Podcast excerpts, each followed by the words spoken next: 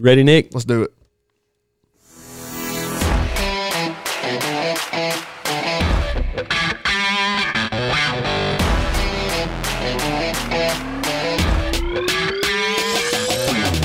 All right, everybody, talk about it outdoors live in the Wilson studio. Mr. 130 and Mr. Longspur himself, Nick Wilson, are ready to get this thing on and kick it up.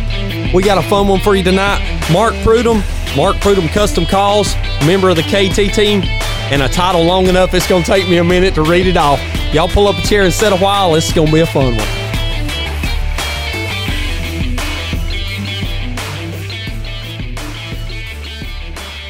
Nicholas, I tell you what, talking to all these turkey hunters has got me excited. I don't know why. I guess it's something about it. This I'm just getting contagious for me. I thought I seen some calls up there in your car. Was that was I mistaken? That wasn't. There was Al uh, owl hooter and a uh, coyote locator. Oh, that, what that was. Okay, yeah, okay, yeah, okay. Yeah. Sorry, my bad. My I've been practicing cowling coyotes with some diaphragms I picked up. Uh, so it's gonna. Need be keep your eyes open out there when you bumping them things off a limb when you're going after them coyotes. Drop me some. You know, I ain't done that but one time this year, and it's been in the same spot twice, and they like to scare me to death. I thought a pterodactyl had me by the neck. Let's go. what? we can on, take care of that. It's problem. on property that we can't turkey hunt. I know that for a fact. So, buddy, it is, it is upon us. Turkey season is here. By now, everybody's been kicking. I don't know the bushes, knocking them down. Our, our boys in Florida have been driving it home, been knocking them down left and right. Amazing stories coming out of that, and uh, we got some cool stuff that's coming up. We're going to be introducing from Florida. Georgia's underway. I just I just can't imagine what this year is going to hold for you and the excitement that's around for you yourself. I'm ready to go, man. I'm ready to get out of the truck and hear that first gobble because I've yet to hear one. My wife's already heard one, and she don't even turkey hunt yet. Yet you you'll have her drug out there this year. Well. Without further ado, you know, tonight's a pretty good honor for us and probably one of the most recognizable names in the turkey calling world and in call making. I believe you may have a uh, a turkey call by this gentleman that you carry that we've talked about a few times. Probably one of the most beautiful calls that you have in your collection. He is a gentleman that has spent his entire adult life, and I'm sure we're going to hear more about his younger life in the turkey hunting world. He's done so much for the call making, he's done so much for the calling competitions. He is a 17 time Grand National Champion, to include a five time Owl Hoot champion, a 12 time turkey champion. From 2004 to 2013, he was a six time team champion with none other than our friend Kerry Terrell. He was the 2021 Tom Turpin Trumpet winner for call makers. And from 2013 until Knight and Knight and Hale disbanded, he was a pro staffer with that team. He's a full time wildlife manager and a great guy to talk to. And tonight it is our privilege to welcome to Talk About It Outdoors, Mr. Mark Prudhomme. Hello, Mark. Hey, guys. How's it going? Better now that we're talking to you. I tell you what, I've had to listen to Nick blow his tube call trying to learn that thing, and I wish you'd give him some lessons because he sounds like a sick chicken over here. yeah, we can do that. We can uh, we can make that happen for sure. Probably get down there to KT team. You and him can get out there behind the bushes, and you can whoop him with a stick till he learns it. Boy. I wish I was going down there that week to learn because boy, they. I think there's what one, two, three, or four or five grand national champions going to be under the same roof at one time. We wouldn't be. I, would be. I'd be sleeping in the truck. As much Collins going on there. Well, they, you know, well, they play when the dead man walking. There's a lot of dead turkeys walking. that's right. That's right. Well, you know, Mark, we sure appreciate you taking time out of your busy day. We know you're a busy guy with your call making and everything getting kicked up for season you're a traveling man and you spend a lot of time in the woods chasing turkeys. And like I said at the beginning of the show, it is indeed an honor and a privilege for you to be here with us tonight. I've heard Nicholas talk about you on multiple occasions, and I've sat here and looked at the call that he got from you, that trumpet, and it's recognizable as one of the prettiest calls that I've ever seen. And the craftsmanship that you put into it and the effort that you put into the turkey calling world – I'm not a turkey hunter myself, but I can respect it probably as much as anyone can. And we sure appreciate you being here. Well, I appreciate y'all having me on. Nick, what do you think? We take it all the way back to the beginning, right out of the gate, and see where uh, see where Mister Mark got his, his story in the woods. That's right. So, Mark, go ahead, take us back to when you was a kid. Tell us a little bit about well, growing up, and I, I think you're from South Carolina, and you said you're a flatlander, but tell us a little bit about that. well, Um, my family's originally from Louisiana. Um, that's where my parents and all and my family's from. And but I've lived in South Carolina since I was, you know, real small, and uh, done a good bit of hunting in Louisiana. And uh, I started off, I guess, like most people, squirrel hunting, following my dad through the woods. He always took me. I'd I'd wait after school for him to get home, and we'd hit the woods, and uh, we had some good times. Learned a lot from him. Um, a tremendous woodsman and hunter, and uh, you know started deer hunting. We didn't have any turkeys um, when I was, you know, younger. Um, I started turkey hunting in the in the Francis Marion Forest because where I lived didn't have a season. That was the only place that there actually was turkeys. And uh, you know, Francis Marion is one of the I mean, it's been noted as one of the purest strains of wild turkey there is. And uh I got beat up by them pretty good down there and learned a lot. Um so I, I kind of learned from the school of hard knocks, fooling with uh, public land birds and um, and you know a lot of people. Um, you know you have to have to get down there at three o'clock in the morning to get a spot, and, and then you you better not go too far because you run into somebody. But um, as you know, turkey started um, getting more and more um, in in our area. I started turkey hunting a, a good bit more on some private land, and um, kind of took what I learned from from getting beat up by them public land birds, and and started doing pretty well and doing some guiding and stuff like that. Um, and been turkey hunting probably 30, 35 years or more. You've been turkey hunting as long as I've been alive. I don't. Yeah. I don't know that we've had anybody on from South Carolina, have we? No, not that I'm not that if I'm forgetting, I apologize to him if you're listening to it. But this may be our first South Carolina. Eh, You a Gamecock fan, I guess. No, I'm a Clemson man. All right, well I get on board with that. Dabo's had that team doing pretty good over the years. Well, my son just graduated from Clemson, and uh, I, I feel like I, you know, paid for the football team. Mark, did you did you ever do any deer hunting over there in South Carolina? Because I know it's pretty tough country over there, and there's a there's a lot of hogs over there in that country too. Correct? yeah, in, in places I do a lot of deer hunting. I mean, I deer hunt. Uh, I won't say I go every day. Um, I don't usually hunt on Sunday, but other than that, I I, I do a lot of deer hunting and and uh, and have for a long time. But um, really, that's something I really enjoy also, and I like to bow hunt. I I shoot a recurve, and it's it's just a lot of fun. you ever run them with dogs over there, Mark? I started off, but my very first deer hunting experience uh, was running dogs in Louisiana, and then running dogs here. You know, that's that's not as uh, it's, it's not as many people doing it as it used to. Um, as land, you know, has changed and tracts of land have gotten smaller and everything. But uh, yeah, I mean that was that was a tradition back in the day to, you know, every everybody around here that's that's how you hunted. You, you dog hunted in the morning and during the day, and you might still hunt in the afternoon. Yeah, and those dog hunters have have kind of gotten a bad rap over the years. You know, people look at them like, "Oh man, they're they're running deer off my property, running this, running that." But that's a tradition that people don't realize. It doesn't get talked about enough, in my opinion. And it's, I tell you what, it's a blast to go. I got to go down to South Georgia last year and do it for the first time in a long time. And I tell you what, it's it's a lot harder than people make it out to be. Oh yeah, it's a lot of excitement. Um, you know, KT's got them beagles. He turns loose, and uh, and uh, man, that's that's exciting. I didn't know Kerry run deer dogs. Yeah, we talked about that. You didn't hear us talking about that down there. Him must- wanting us to come down. I must have missed that. They killed the biggest buck that they've ever, I believe Kerry said that they've ever killed in front of a pack of dogs last year. I did not know that. That's interesting. Biggin. What do you what do you think about? You didn't even. I got you a plug at the front for some deer hunting. and We on turkey season. Well, hey, I like that. hey, I, hey, I'm all about it, and and I like the thought process behind it. But you know, we only got a short amount of time with Mr. Mark. You better stay on the turkeys. We're right in the middle of I it. I do want to ask real quick about talking about dogs. Is South Carolina do they do they mess with turkeys with dogs? No, no. Okay, I was thinking I read somewhere one time that they done that. Does South Carolina have a fall season?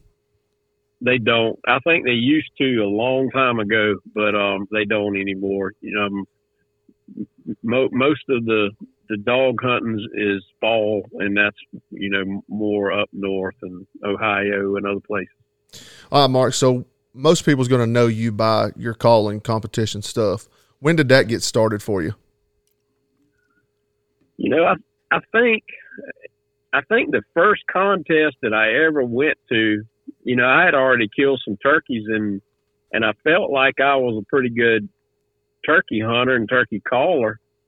And I actually uh went to a contest and didn't realize it was the the South Carolina State Championship and the World Friction Championship.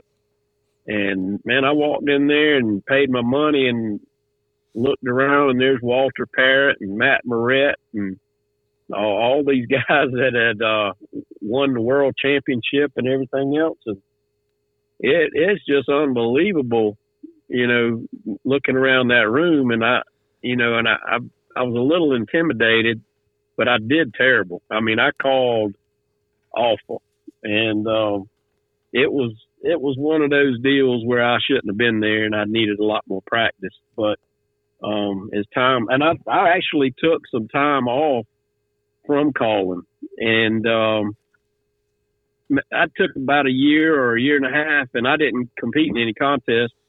And then I, I think I won my first contest, believe it or not, in the infield in the Darlington Raceway at a contest. Really? Yeah.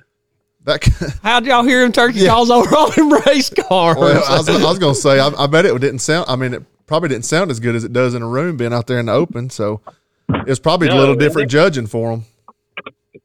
Yeah, and, and and you know it wasn't a race weekend; it was some kind of a deal they had. It that was a long time ago, but um, but I remember it, and um, and it was in the infield of Darlington Raceway.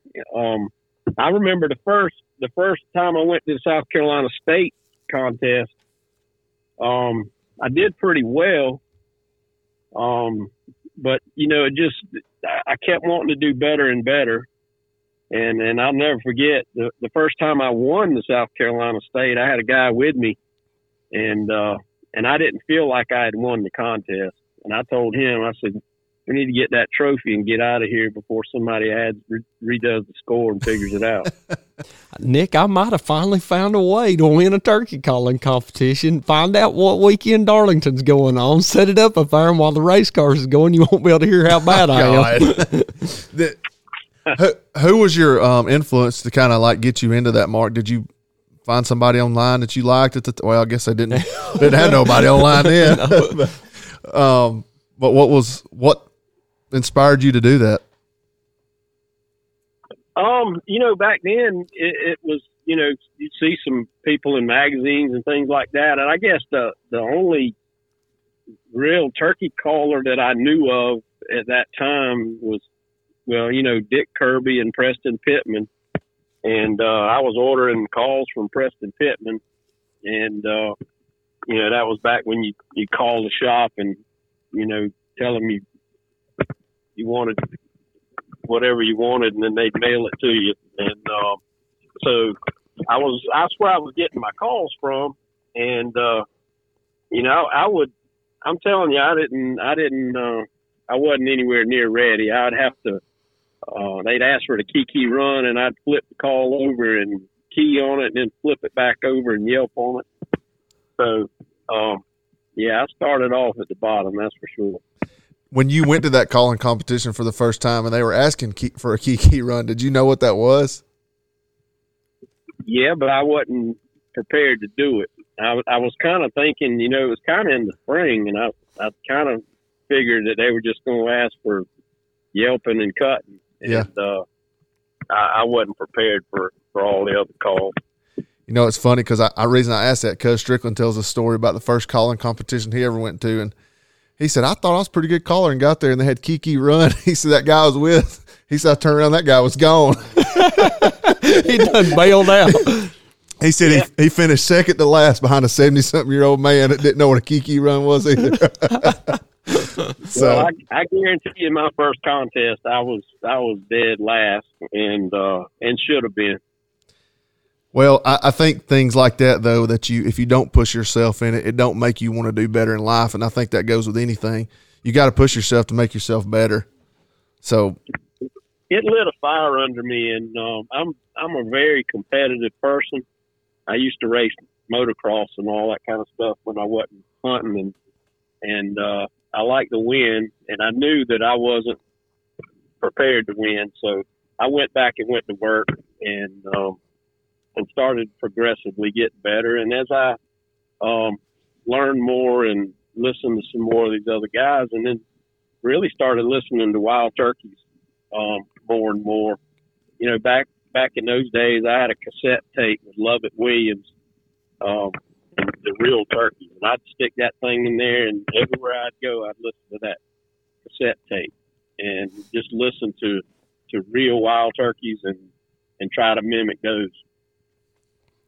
And I think that's one thing that Matt said. Don't chase callers, chase turkeys when you're trying to learn how to competition call or call in general. Oh yeah, no doubt. Um, there's no substitute for listening to real turkeys. You know, you could hear somebody else call, and that's just their rendition of a turkey. You know, if you wanna you wanna be a turkey, you got to learn from the turkey. And uh, I don't think any of us will ever achieve perfection. You know, uh, you can you can pick a wild turkey in out of a, a group of callers um, any day. Um, you know, all we can do is is try to be the best we can be. But you know, those those the real thing is is is you know as good as it gets. so when you started off, Mark, you were using uh, mainly mouth calls. Is that correct? I was. I, I guess I killed my first turkey with a uh, with a glass call, and uh, I was hunting in the rain, and uh, I I remember I had a diaphragm, but he answered the, the glass call, so uh, that's what I stuck with. But I pretty much stuck with diaphragm calls for for a long time, and I, I didn't use a lot of friction calls, and um, and then I started running trumpets, and now that's pretty much all I use: trumpet, the tube call, hunting, or you know, any any time really. Where were you first introduced to the trumpet call? Well, KT told me that I need to be running a trumpet, uh, turkey hunting, and I, you know, I was like, nah, I, don't, I can I can kill any turkey that's going to come to me with a diaphragm, and and he told me he said you're missing out. That trumpet is uh is something you know that they they can't stand it, and uh, so I actually entered the champion of champions contest, and in that contest you had to run five different calls, and a, a trumpet or wing bone was one of those calls, and I uh, I had to I had to learn it, and and it made me, you know, try to be better at it, and and I never was a hundred percent satisfied. I had some really good calls, but I I wanted I wanted to run a call that I built, so that's why I started building calls. And uh, the last year that I won Champion of Champions, 2013, I was running one of my calls, so that was that made it even better. And, and you said that the last time you won was with something that you had created. What a what an achievement that must have been for you know for fulfilling your your dreams and your goals. Well, yeah, you know, um, anytime you make something yourself and and win a contest with it or kill a turkey with it, you know, I really enjoy loading my own shells, and um, I load um, for I, I shoot old double barrels. That's mostly what I shoot, and most of the time, those guns you know, most of them are 100 years old. So I have to shoot low pressure shells. So I load all those myself. But to kill a turkey with a, a call that you made and a shell that you loaded, um, it, it does add something to it. I guarantee you. Then, you know, I think that goes hand in hand with setting goals for yourself, and anyone could take from that. If you want to do something, do it to the best of your abilities. Now, not everyone can build a call, not everyone can run a call, not everyone can make shells. But when you set goals for yourself, it gives you an opportunity to to be able to really fulfill them in the long run, and that's that's a pretty awesome achievement to hear you say. And hats off to you on that because I guarantee you're one of the only ones out there. It seems like probably using an old double barrel still. Everybody swapped up these 20 gauge lightweight TSS shells and everything. Oh, I feel like you're call, his, I feel like you're calling me out, Alex. well, it ain't you. It's it's everybody. well, you know, I don't want to be a hypocrite. I I I have nothing against. Um, I've used, you know, three and a half inch Magnum TSS with a red dot sight and you know all that kind of stuff. I'm not opposed to it. It's just uh, I just really enjoy calling them in close and and just sitting there with a hundred year old gun in your hands, wondering, you know, what what what kind of history it has, and how many turkey hunts has been on before you, and that kind of thing. Especially, you know, something that my my grandfather or great grandfather had. It just makes it a lot better. And that's a twenty, or excuse me, a twelve gauge. Yeah. Where did you? Where were you first introduced to Kerry Terrell at, Mark? And how did that relationship come about?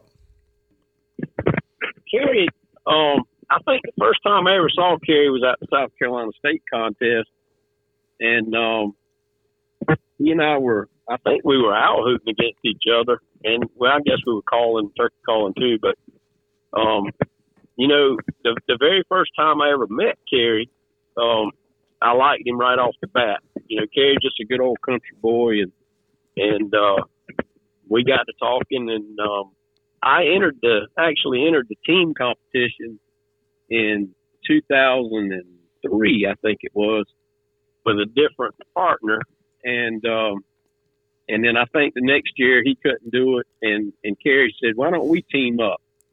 So um, we we kind of got closer, and we ended up calling together and talking on the phone a lot. Of course, trying to get get everything squared away for the contest, and uh, we just became friends. I mean, he's he's just like a brother to me at this point, and and uh, enjoy spending time with him and um, hunting with him for sure. And let me tell you, he's a he's an unbelievable caller, and uh, he's an even better person. But uh, yeah, he's he's one of my all time best buddies. And and rightfully so. You you hit the nail on the head. He he is an amazing caller, but the man is, uh, and we've said it time and time again. He's a friend that we should all exemplify to be with the friendship that he's put into everyone, including yourself, but most especially in Jason Beard. No doubt. You know, um, Jason's been an inspiration to me. I mean, when when Kerry told me he was taking Jason turkey hunting, you know, I I knew I was I, I couldn't I couldn't believe. I mean, they were killing turkeys, and I was like, man, they. And then I found out, you know, what it was all about when I actually went with them and what it takes to get, you know, to, to get anybody in the woods that, that has a, a, you know, a need that, you know, they just need some help. They, they can do it. Um, but once, once you, um, you know, once you get in the woods, you don't realize everything that went into just getting them to that point we went to bed that morning. We was down there. I think at three o'clock. I kept Kerry up talking his ears off, and we went to bed. We was back up at four four thirty, and from loading the truck to getting the van ready to everything that goes into it. To I mean, I think there was five of us that went to the blind that morning and rolled in there. and Got to got to sit behind Kerry and Jason and watch it all go down and unfold. And we've said it time and time again you hadn't watched the videos, go over to the KT team and check them out. They're on their YouTube page. But keep an eye on the on the other pages as well for shares and things like that. The what goes into it because you really have no idea until you experience it. And we were blessed enough to do that last year, and going to be blessed enough to go down there and, and be a part of that again. And it is an inspirational time more so than anything. Well, you know, Mark takes these Mark takes these tube calls and he takes these trumpet calls and he sells them through the KT team. When did you start doing that, Mark? Well, as far as the trumpets, um, you know, I've donated some to them, and they've they've auctioned them off and things like that. Okay. But I wanted to do. I, I can't make very many trumpets. I just can't get get them done. But I wanted to do more, so uh, I kind of developed that tube call, and I wanted it to kind of be the KT team tube.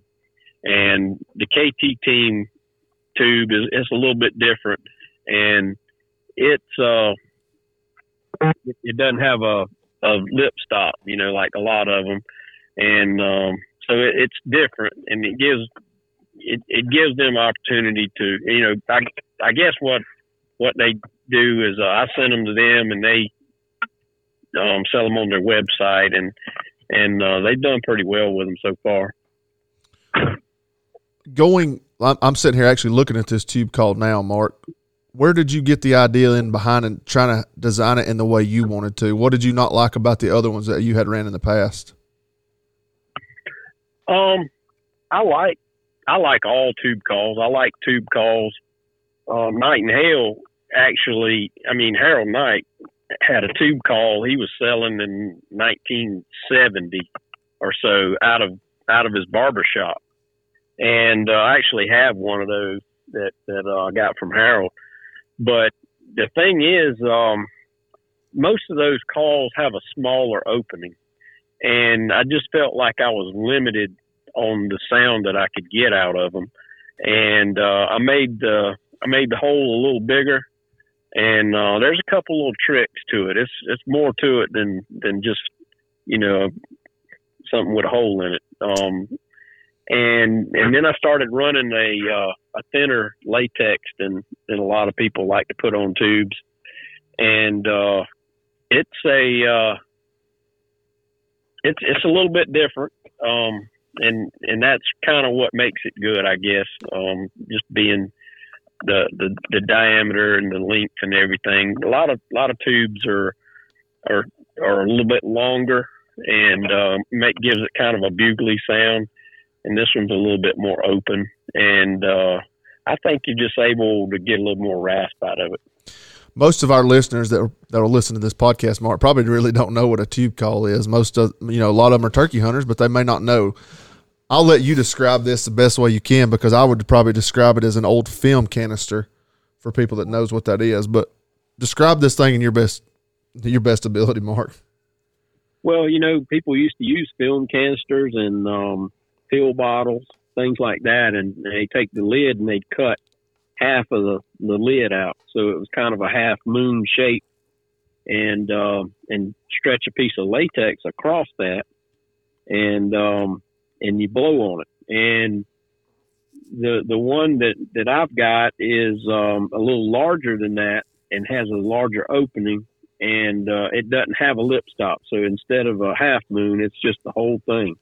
So the latex only covers half of it, and it allows you to get your lip more inside the call, and you can change the angle. And a lot of times, changing the angle will give you rasp or tone. You know you can you can turn that call up a little bit and and get it a little higher pitch turn it down a little bit and get it a little deeper. And uh, it just it's just more versatile I seen you and Harold Knight on that video that you guys done at NWTF, and they they have one of these Alex, and they run it like a they run it. It's a goose call, right? So you can buy Yeah. that you can buy this either a turkey call or a goose call, and yeah um I'm, I just developed the goose call. Um, of course, I mean I didn't invent it or anything. Harold won the World Goose Calling Contest in I think 1979 on a tube call, and he can act absolutely sound like a goose. And and I always told him, I said, I, I've got to learn that. And, and he tried to show me and tried to show me. And, and I finally listened to him and, uh, and I fooled with it and I finally got it. I'm not as good as he is with it, but, um, I, I wanted to get his approval on it. I actually sent, um, a turkey call tube and a goose tube to him.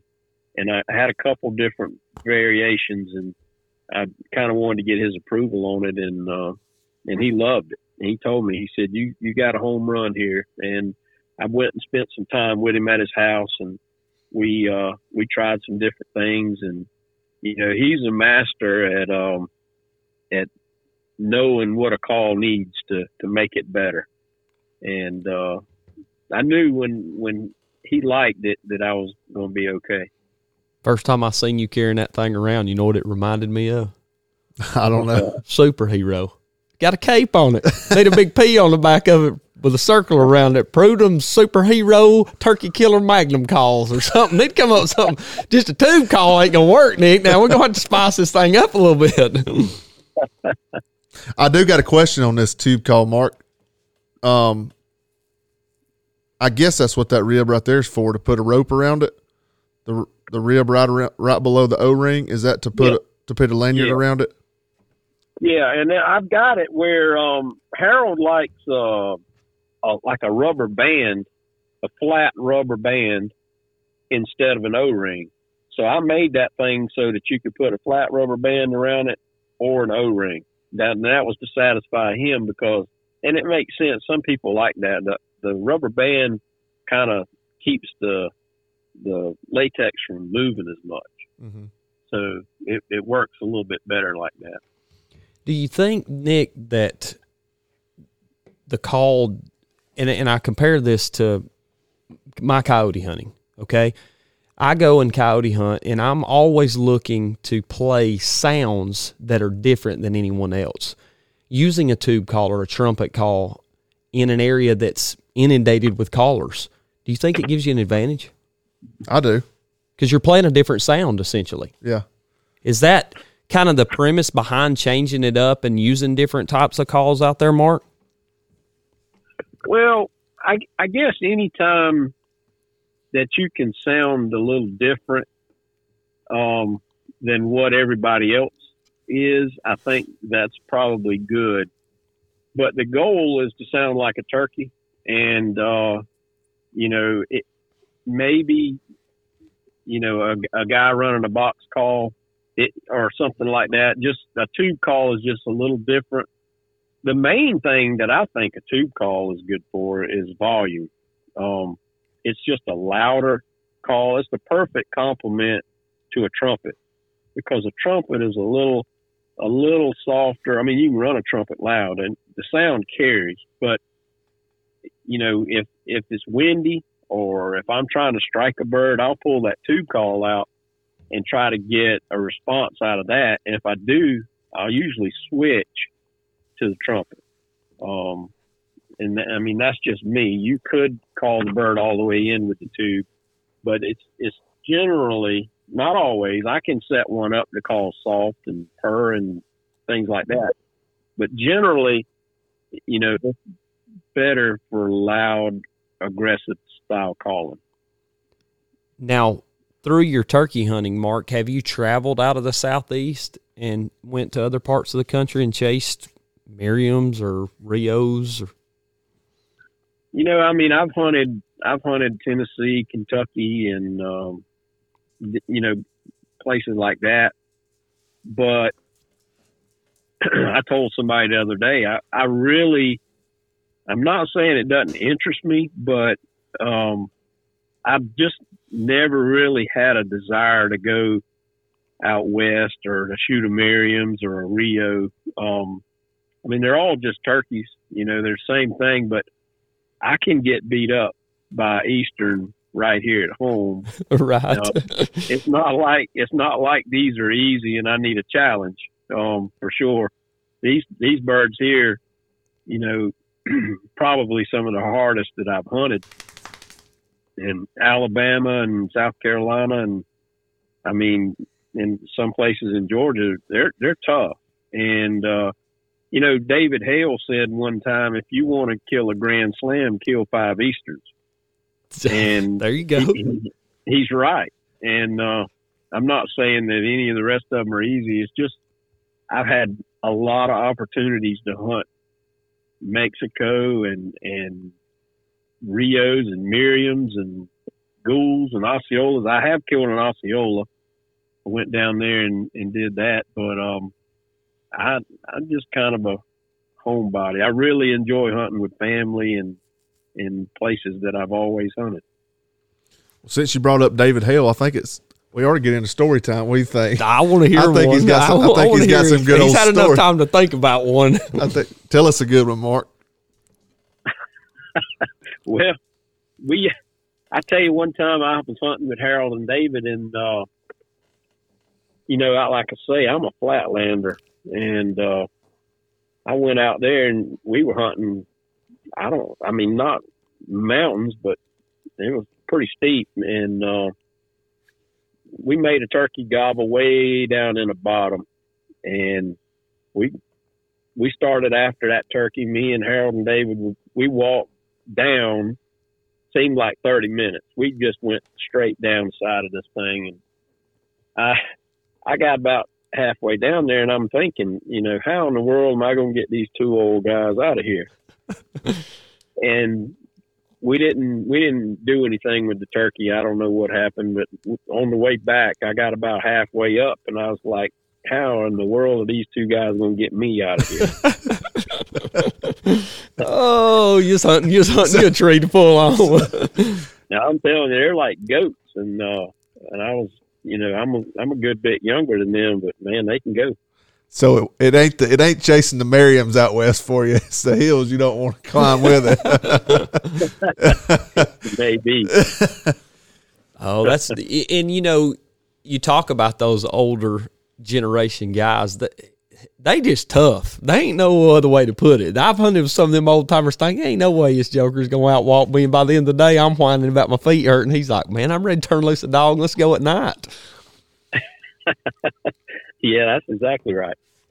I know it's hard to flip a switch, Mark, and just fix everything that might be going on or might not be going on in the turkey industry right now. But from the time you grew up to whatever you've seen throughout your life in the out in the turkey woods and every spring, what do you think that we need to get back to more off more and do better job at so there will be turkeys 15, 20, 40 years down the line? Well, you know, I think technology has turned us into a, a different kind of hunter. Um, I'd like to see people just get back to the basics and learn how to how to turkey hunt. And uh, I think a lot of people are, you know, super dependent on, um, you know, tight chokes and um, TSS and full strut decoys and blinds and everything. And, you know, you got an app on your phone to tell you how far he is, where you are. And, you know, I used to stumble around in the swamp half lost and, and, uh, try to figure out where I was and call turkeys in close. N- not saying there's anything wrong with any of that, but I think that a lot of times people are really dependent on that stuff. And I'd, I'd like to see people kind of get back to woodsmanship and um, and try to you know get back to the basics. You hit the nail on the head right there with that woodsmanship comment, and I'm as guilty as anybody is. It takes away from learning. Fortunately, I grew up with the old ways, as most people in their 30s, 40s, 50s, whatever did. You get down to these guys that are getting into the industry now. First thing they gr- grab is an app on their phone and they want to see what's going on with it. And I think this platform, yours, anyone out there, we could do a better job of teaching woodsmanship instead of promoting the easy way out.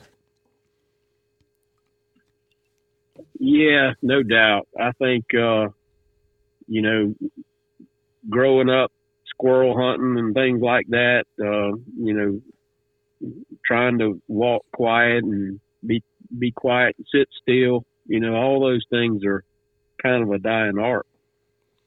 Do you think it makes us less appreciative of the of the woods, Mark?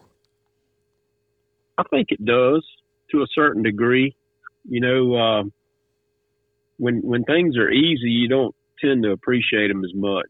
I'm not saying that turkeys, you know, turkeys is sometimes tougher than, than they used to be, um, but you know, it, it's definitely um, with with everything there is now. It's it's easier to to be successful. You know, you don't have to call them as close. You don't uh, you don't have to hide as. I mean, there's just a lot of lot of things that make it um, make the success rate go up.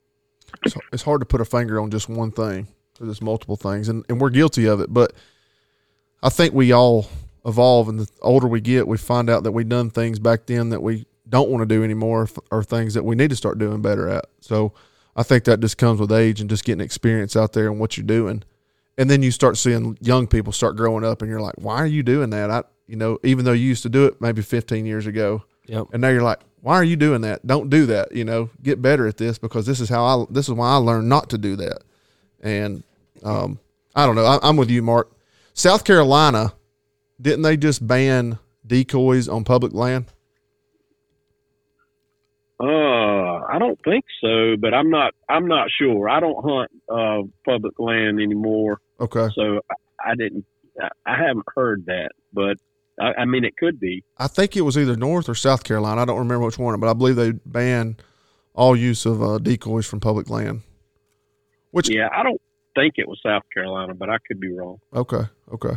Mark, um, if you had um, just one piece of advice to give a to give um, a hunter, a turkey hunter, let's say a turkey hunter, if you had just one piece of advice, what would be one solid piece of advice you, you would give that turkey hunter?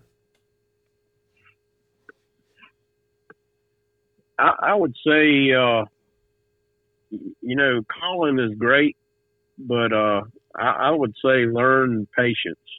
Um, patience will kill more turkeys.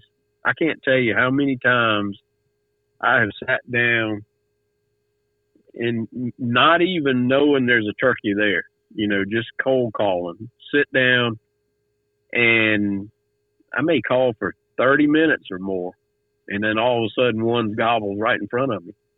And didn't didn't you know was hoping there was a turkey there. But i think a lot of times you know nowadays people expect instant success. Everything has to be instant. And patience will kill a lot of turkeys. If you just sit down and be quiet um, or be still and and call I, think a lot of times you, you're getting up and walking out on turkeys that may be slipping into you. Gotcha. Mark, I got a question that's come to mind, and I guess it goes back to talking to Matt Van Cise as well. When you were in the calling competition, hot and heavy, and you walked into a competition, who was the one guy that you, I don't want to say hated, but dreaded seeing show up more than anybody? Probably Matt Van Cise. Well, you know, it was Matt Van Cise and Chris Parrish. Um, and, and, and, you know, don't get me wrong. All those guys are friends of mine and, and then they're all fantastic callers. But, you know, when you, when you walk in and you know they're going to be there, but you see them and you know you got to step up your game. I tell you, I was, uh, I was second at the U.S. Open behind Chris Parrish. I would have won the U.S. Open that year. I was second behind Billy Yargus, who's another tremendous caller, and I was second at the World behind Matt. And uh, you know, I was thinking, and you know, the, these guys just stay home one time, but uh, it it was uh it was always somebody. You know, there was always somebody at, at one time or another that was, you know, on fire. And but like I say, those guys are um, tremendous callers, and you know, my hats off to them. Um, and they've all, I mean, Matt built calls for me before the contest. I'll never forget him building me a cutting call in the motel room the night before the contest, and then I beat him the next day. Oh man, now that's the kind of stuff I like to hear.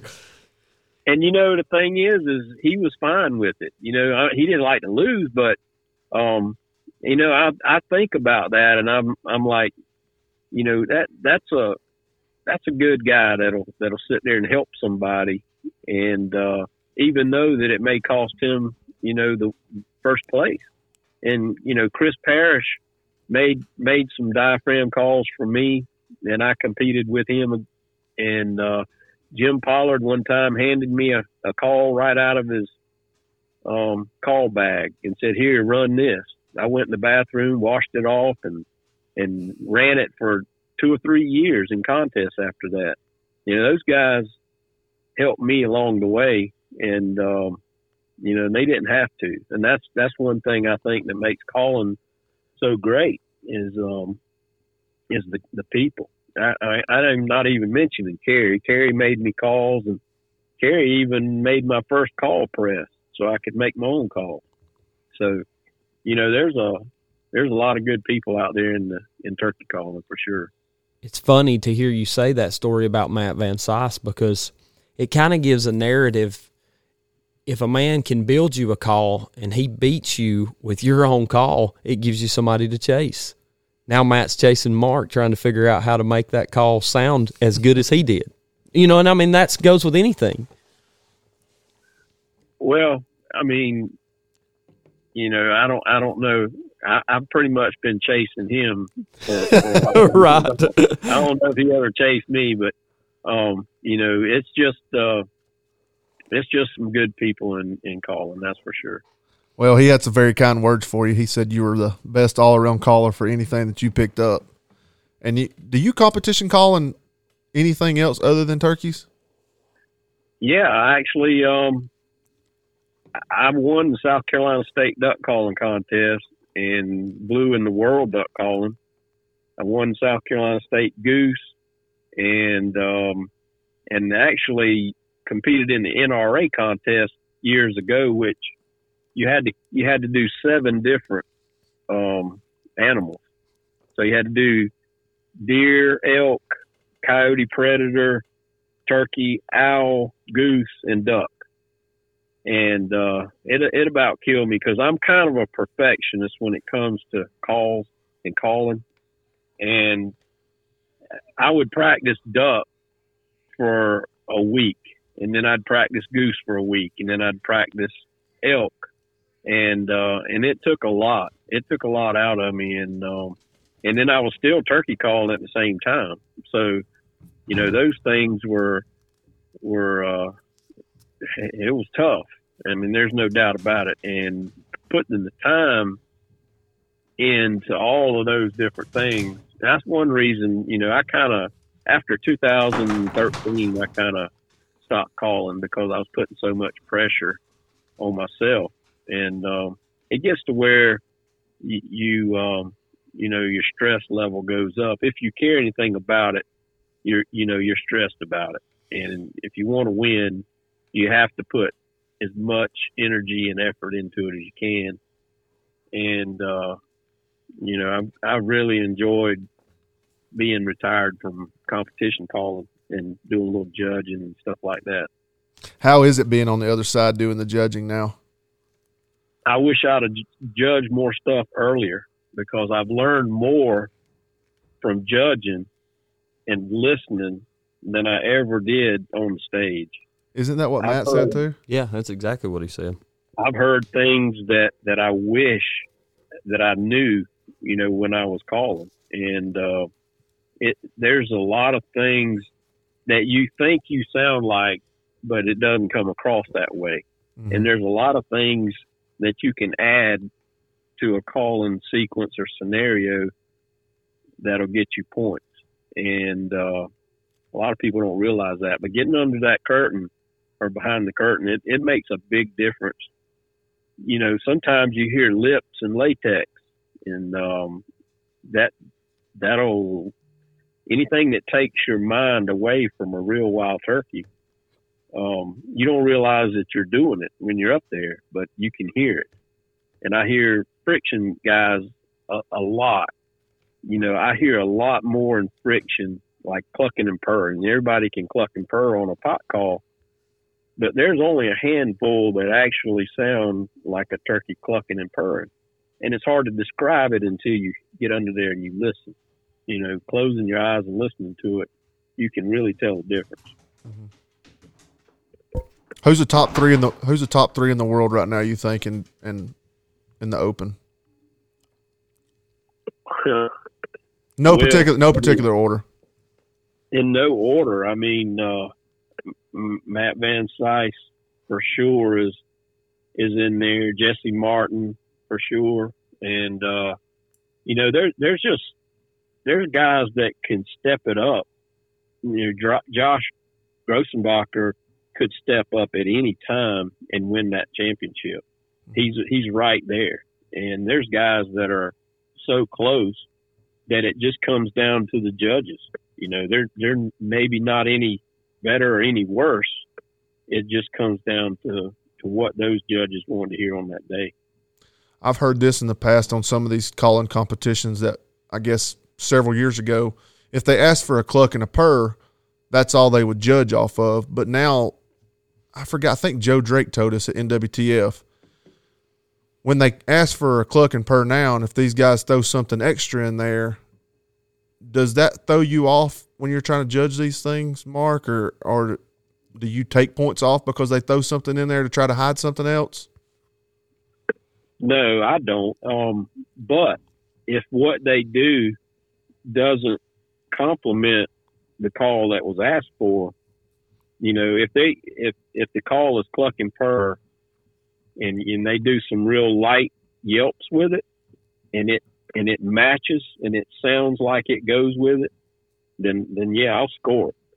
Um, I'm going to score. I'm going to weigh pretty heavy on the cluck and purr, but if it if it adds to it and it makes that cluck and purr better, yeah, I'm going to score better. It, but on the other side, if they throw something in there that doesn't sound like what a turkey would do during the cluck and purr, you know, cluck and purr is a content, soft sound, you know, and if they start throwing in some some harsh stuff that doesn't belong, I'm gonna have to cut them. Um, any anything you add is is being judged as well. So a mistake or something that doesn't match, definitely. Okay. Matt, is there? I mean, I'm sorry, Mark. Is there anybody that you haven't, either past or present, that you haven't hunted with that you'd like to go hunting with? Mm. Well, I mean, there's a lot of people that I'd love to hunt with, um, but you know, I honestly, I, I really enjoy hunting with with my dad and and my son. That's the the two that that I'd rather hunt with than anybody. But I'm I enjoy I enjoy hunting with with friends and family, um, for sure. Yeah, you know, um, I've hunted with with a lot of people, um, but yeah, I mean, yeah, as long as there's turkeys gobbling, I, I'm I'm ready to go with anybody. well, um, Mark, I'm, I got one more question after this right here, but um, stay on the line when we finish this. I just want to th- say thank you for coming on and taking the time out this afternoon. But lastly, from me, what are you most thankful for? Well, I think uh, I thank God for the opportunity to hunt a wild turkey and to be in the woods. Um, it's uh, it, you know, something that a lot of people take for granted. And I look at the KT team and, and Jason Beard and those guys, and you know, it's easy to take a lot in the outdoors for granted. And uh, it, you know, I'm I'm thankful that I can go and and just get to do it one more time. Great answer. Amen. I'm. I'll just again. I appreciate you coming on, Alex. Yeah, like you said, Nick, it, it's been a been an honor and a privilege to uh, to speak with you tonight, Mark, and the knowledge that you bring to the table it, it can't be undone and, and can't be overlooked. But the humbleness that you bring to to everything you approach is is pretty pretty inspiring to for a guy that don't really turkey hunt to listen to, it's it's awful nice to hear. And I'll tell you one thing I, I hear in his voice is just like what Matt Van Cise said. It's that drive, it's that passion, it's that no quit, always want to win attitude that makes him successful. And I think that that really resonates with me for the the winners in all anything we do. You got to have a drive and you got to have a passion. And with that, Nick, it brings us down to the final spit of the night. And for 35 years, Mark's been a turkey hunter, a big time deer hunter, and running dogs was where he got started out. And now he dons a longbow chasing them. He's won countless titles, opportunities to hunt with some of the best in the industry and call against them. And he won his first calling competition in Darlington Speedway where we might like to listen to race cars, but at one time in his life, he liked to listen to a turkey call play. He's accomplished goals he's set forth and now finds himself enjoying the retired life, judging and learning from the other side. It goes to show you that you can never stop learning no matter where you go. And for everyone here at Talk About It Outdoors, we want to thank Mark Prudhomme and we want to thank everyone that listened to this episode. We hope you got something from it and we hope you'll come back and be with us again. So remember, smile as you go and don't forget, mount the memories.